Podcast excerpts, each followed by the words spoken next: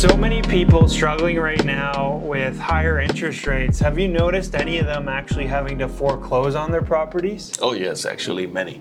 I have many clients recently, specifically, they after last few hikes, they've got so much into you know uh, troubling trouble in making those payments and all that they ended up either you know giving their keys back to the banks or to the lenders or they're you know selling it so desperately that they need they are selling it even low price right? So yeah it actually you know kills the uh, people's ability to make the payments and to even you know enjoy that place. I always say that when you are buying a place right you should buy it to live in it to enjoy that place most of the people nowadays with you know rates being so high they're buying the place but they're not uh, you know able to pay the mortgage payments. Either they are doing overtimes right or they're doing multiple jobs. And what happens they come back to home they sleep they go back to work again mm-hmm. right? Same routine every day. And what happens they could own the place but they are not basically living in it the way they should be they're basically what it sounds like. They're people right now are having to work to live exactly instead of uh, working and, and living. Yeah. You know, uh, so that's crazy. I, have noticed the same thing. You know, a lot of people are, are very stressed with their mortgages, their mortgage payments being so high that they've actually had to downsize. Oh yes. Right. So a lot of uh, you know clients of mine have actually decided that they don't need all that space. They need to downsize so that their mortgage payments aren't as high. Um, on the other end as well, I've noticed a lot of investors at the point that they're not looking at properties anymore because the higher interest rates have pushed their payments so high that they're not even turning a profit or even breaking even uh, with the amount of rent that their uh, tenants are paying. So yeah, that's taken a lot of buyers out of the market. And that also, uh, same thing, Daniel. Like uh, people are moving out of province or moving out of lower mainland just because they uh, they cannot afford the place in, in lower mainland right? Same place they are buying here for a million and a half they could buy for half a million in prince george and prince rupert or you know canal or those small towns. Mm-hmm. they don't want to move but eventually they have to move because they are not able to make those you know routine payments because because of the high interest rates. So you you deal with clients that move out of province, and do you also service them in these other provinces? Oh, yes, yes, we so, can. So you have you probably have way more knowledge than I do because once they cross that border, I no longer can provide services for them. So I was always curious uh, when people go over there is there a big drop in their income or is it pretty much the exact same? it, it all depends on what trade you serve in or what sort of you know income or what sort of employment you have or what sort of uh, what set of qualification you have to work right? So uh, i'll give you an example right? I have a client who's a who's a trucker by trade right? He runs long haul uh, routes and what he does is he's uh, coming back home after like five or six days, right? He's gonna stay in that house where he lives for two days, max in a week, right? And he lives, uh, he, he got a place in, in Surrey for 1.5 million, right? Now, the same person, if he moves out of province to, for example, you know, maybe Alberta, right? He could buy a similar place for half the price, right? Now he's only staying there for two days. He could, if we are talking about a trucker or a transportation driver, whatever, he could drive it from anywhere in, in Canada, right? He doesn't need to be in Surrey to, to earn the same livelihood. He could be in, in Alberta earning the same income or similar income, but he could like afford the place very easily. He'll be easily paying off the mortgage payments. He'll have less burden on him financially right? That will give him ease in his life. Yeah, no, I've, I'm seeing the exact same thing.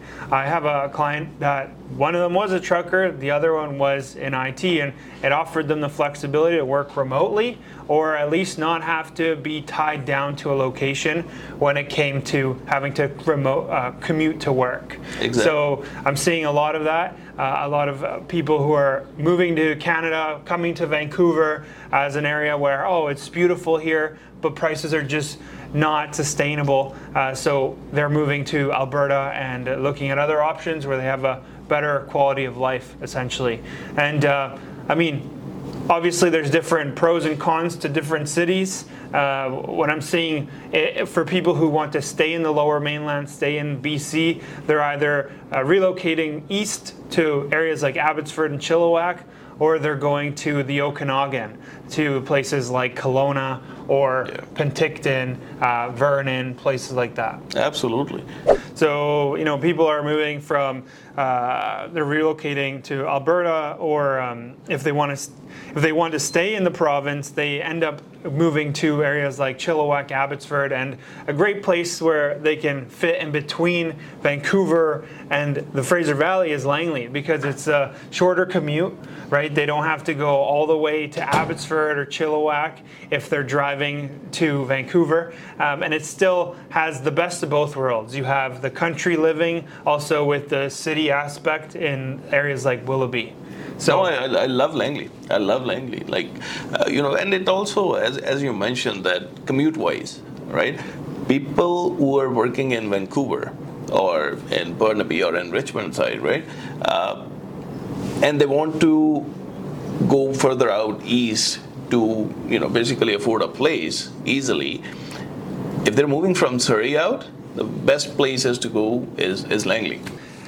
Yeah, Surrey, even though it's closer to Vancouver, I find a lot of times to get through Surrey, it takes you longer uh, than it takes you to get downtown. Because Absolutely. the amount of traffic sometimes in Surrey uh, can be a little bit uh, very congested. So, uh, whereas in Langley, you have direct access to the highway Yeah. in some neighborhoods. So you straight get on there and you go all the way down to Vancouver. I'm, I'm hoping I'm, I'm hoping to see the SkyTrain going to, to Langley soon, so that uh, you know uh, people would get a place with less amount of price and easily commutable to the places like downtown. Oh yeah, I can I can only imagine what'll happen when that happens. Oh yes, So it's interesting to see that even though interest rates continue to go up, the market, in fact, is actually reacting the opposite way that the government is expecting it to. Right? Interest rates right now are going up, and buyers' uh, purchasing power is coming down, but uh, for some reason, prices are still going up. And I think, I don't know if you've experienced this, but that's because a lot of people who wanted to sell are deciding to hold off because they don't want to get a new rate which is higher uh, in their next home. So they're holding off as long as they possibly can uh, before they have to renew their rate. And that's holding listings down from hitting the market and creating bidding wars that otherwise shouldn't be happening. No, that's that's actually uh, very true. And Daniel, I'll also add on one more thing. There are you know people in the market who who buy a house to live. And for some people, it's a commodity, right? They buy to invest or they buy to speculate the market. They buy to get the return as an investors, right? Now, this interest rate hikes, it affects those two categories in a different way. When we speak about end consumer who's buying to live in that place, to raise their family, they are buying it if the rates are low. It's it's happy mode for them. Everybody's happy. They're having lower payments lower interest rates. Now when it comes to the people who are investors they it the rate, rate hikes are actually not affecting them much reason being I'll, I'll give you an example of a client i have a client who's a big time investor right all he does is look for the best time with the best price to buy. Now, when the rates are higher, what he's looking at is to invest more money into real estate because the prices of the of the properties are low, right? this when the rates will drop or you know get stabilized the, rate, the market will go up anyway right then it's a return for him but on the other side if i'm talking to a person who's a who's an end consumer buying it to live they are not considering to buy at this time because the rates are high, the payments are high, they, they need to work more to make those payments in place, right? So everybody, uh, this market affects, or the rate of interest affects everybody differently. Hmm. Yeah, no, that's a that's a good point for sure. I never thought that investors right now would be potentially buying most of their properties when uh, the rates are high because the investors, I guess it depends on the investor, right? Exactly. Because the investors that I've spoken with, there are some that have chosen to not buy because the rent that they're actually generating is not enough Exactly. Um, on the small end, right? Small investors, mom and pop investors, what have you, one to three properties. Some of them are offloading their properties because uh, the rent is so much lower than their mortgage. So they're actually having to pay out of their pocket, which is in, in other words, not necessarily a successful investment. So there are different type of investors, right? There are investors who are investing to look at the return on investment based on the appreciation of the property. So they're buying, thinking, or speculating to sell it in near future to take the return on the appreciation amount. Now there are other kind of investors who are buying in a long-term investments but they are not keen about return on investment based on the appreciation. What they look is, because they are long term investors, they look at the cash flow from that property on a monthly basis. Now, to get a cash flow in a property in a, in, in a place like Surrey or you know Abbotsford or Vancouver, it's very hard because the monthly payments are too high because of the prices of the properties. Now, same client, they go to Alberta, buy a place in Edmonton, he could easily rent for the higher amount than the monthly payment because the prices are low. Now, difference about these two investors uh, one is short term and they are more aggressive. They have more capacity or more appetite to take the risk. On the other side long term investors they have the money. They know that they could invest in real estate but they don't want to take the risk on a small term basis. So uh, uh, different kind of investors so uh, what I'm seeing a lot of right now is, like I mentioned, interest rates are higher, and that should be enough to slow down the market. But reality, it's actually making the market a little bit crazier than expected because people are holding off from selling. They don't want to go into a newer, higher rate. And also, uh, people who are buying are in a rush right now yeah. to make sure that they buy before their expiration date on their pre approval. So that is the perfect cocktail right now to create bidding wars in a marketplace that should not have bidding wars. You know, in a place where we're talking uh, interest rates have pushed payments to double what they should be, uh, in, a, in, a, in an environment where buyers are, should be losing purchasing power, um, in an environment where you know everything's becoming more expensive, gas, groceries, and rent. Uh, bidding wars should not be happening. Prices should not be going up, but because it's limiting the amount of listings, which is ultimately what drives prices up, then we're having this scenario where we're dealing with bidding wars, and and now full cycle, it'll probably create more panic and interest rates to go up again. So, as, as you mentioned about the pre approval, as you bring up the point of pre approval, two months back or a month and a half back, banks were easy on the rates because Bank of Canada hold rates twice, right? They held the rate for two times. Now, what happened at that time? The banks were offering much lower interest rate than today, right?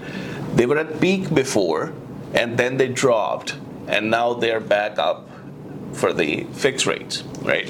So I'll give you an example. Uh, a couple of my teammates, they actually got good rate close to about 4.2, 4.25% for fixed mortgages, right, from some lenders. Now, we knew that there will be another hike coming up soon and the bank of like you know the rates would go up again. So we did we do some rate holds for a few of our clients. We actually did a couple dozen rate holds at that time for whole team members, right? And what happened? Now they have the rate held close to 4.5%. Now the bank banks are offering close to 6%, right? This a percent and a half would actually give them ease on the monthly payments and ability to buy places at the higher prices because they they were approved or they were pre-approved at the lower interest rate. Now they have the affordability of uh, higher purchase price. Even though it's good for uh, four months, 120 days, but they still have that time to buy in, in a month or two. So that gives them the ease to buy at the higher prices. And what's the difference right now, would you say, between that rate for a home, the average home value in, in Surrey Langley 1.4 million. Like, Yeah. what is the difference for a percent and a half for the approval? Okay, I need to think about it. Give me a good, give me, or you say, you say, Oh, like okay. for example, like Okay, so just on his continue. So just just for a million and a half or 1.4 purchase, the qualification it's it's a like let's say they were qualifying at 4.2 or 4.3 percent or four and a half percent. Now they're qualifying at six percent. Just the percent and a half is actually killing ability of 100 to 150 thousand on mortgage hmm. Right?